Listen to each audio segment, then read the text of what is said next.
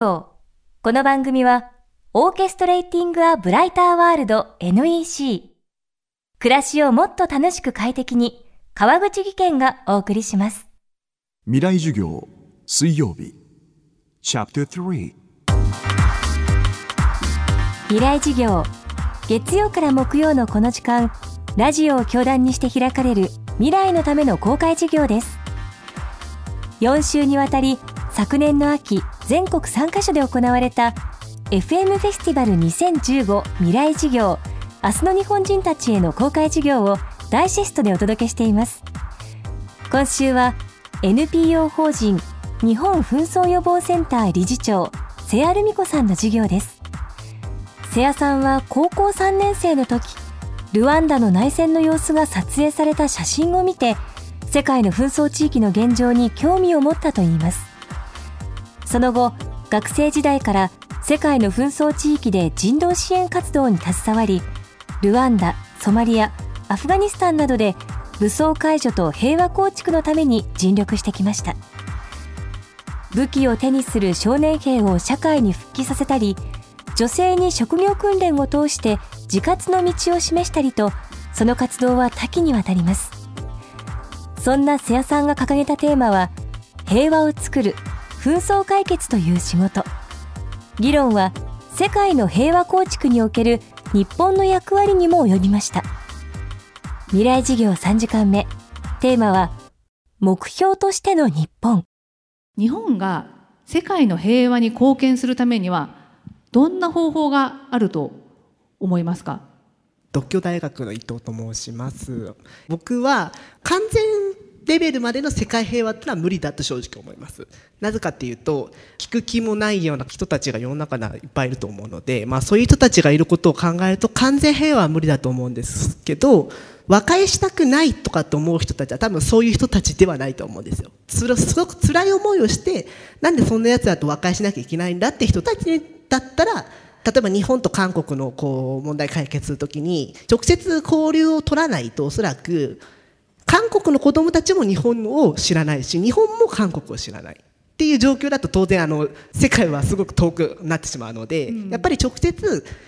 和解したいっていう人たちも和解なんかしたくないっていう人たちもそういう気持ちがある人たちが集まる機会やっぱり直接の交流っていうのがすごく大事なんじゃないかなと僕は思います。軍事力を持たない日本が世界の平和に積極的に貢献するにはどんな方法があるのか瀬谷さんの授業は続きます私自身が世界の紛争地で活動していて逆の意味で日本を海外にいながら近く感じるってことがここ最近多いんですね。っていうのも紛争地例えばアフガニスタンとかスーダンとかソマリアとか本当に悲惨な内戦を経験している国の人たちから日本がどうやって復興したのか教えてほしいって言われることが結構あるんです。でよくよく聞くと紛争地でも小学校や、社会の授業で第二次世界大戦のことは歴史の授業で学んでそこで日本については広島長崎に原爆が落とされて、まあ、ボロボロの敗戦国になりましたっていうようなことが書いてある。そうなんです。で一方彼らがの周りを見渡すと、まあ、彼らの道を走ってるの車の、まあ、78割は日本の一流の車で。で日本の電化製品は、まあ、トップレベルのクオリティだと。で日本は世界有数の経済大国になってると。なのでそんなボロボロになった日本がそこまで慣れたんだったら今破綻国家とか後ろ指を刺されてる自分たちの国もそうなれるんじゃないかっていう希望を感じるそうなんですね。で日本人にいろいろ復興のことを教えてほしいけど現場に日本人がいない。なので聞きたいことが聞けない。で日本は支援をしてくれるからいいけどやっぱりノウハウっていうのは直接人を介して通じるものなのでそういう技術移転とかノウハウの移転を日本の人からしてもらえないってことをやっぱり紛争地ですごく言われますなのでこのまましばらくいくともう日本がその世界で今持っている日本の復興というそういうメリットとか歴史的価値っていうものがいつまで続くんだろうなっていうことなんですよね。今週は紛争解決のスペシャリスト瀬谷ルミ子さんの授業。今日は目標としての日本をテーマにお送りしました。瀬谷さんのこれまでの活動と平和構築に対する思いは瀬谷さんの著書職業は武装解除でも詳しく知ることができます。世界を目指した学生時代武装解除の現場で見た現実。紛争地の人々や事件簿などを現地の写真も交えながら綴っています。職業は武装解除。朝日新聞出版から発売中です。明日も瀬アル美子さんの講義をお届けします。そしてこの特別公開事業の完全版を現在ビデオポッドキャストで配信しています。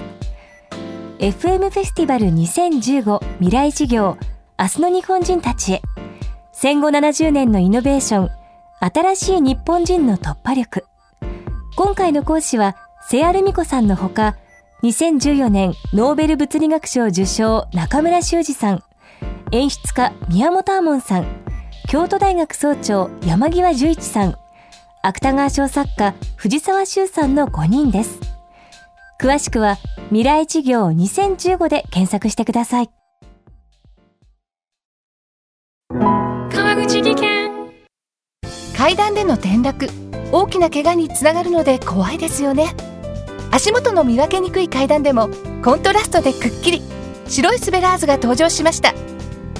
皆様の暮らしをもっと楽しく快適に。川口技研のスベラーズです。未来事業。この番組はオーケストレーティング・ア・ブライター・ワールド NEC 暮らしをもっと楽しく快適に。川口技研がお送りしました。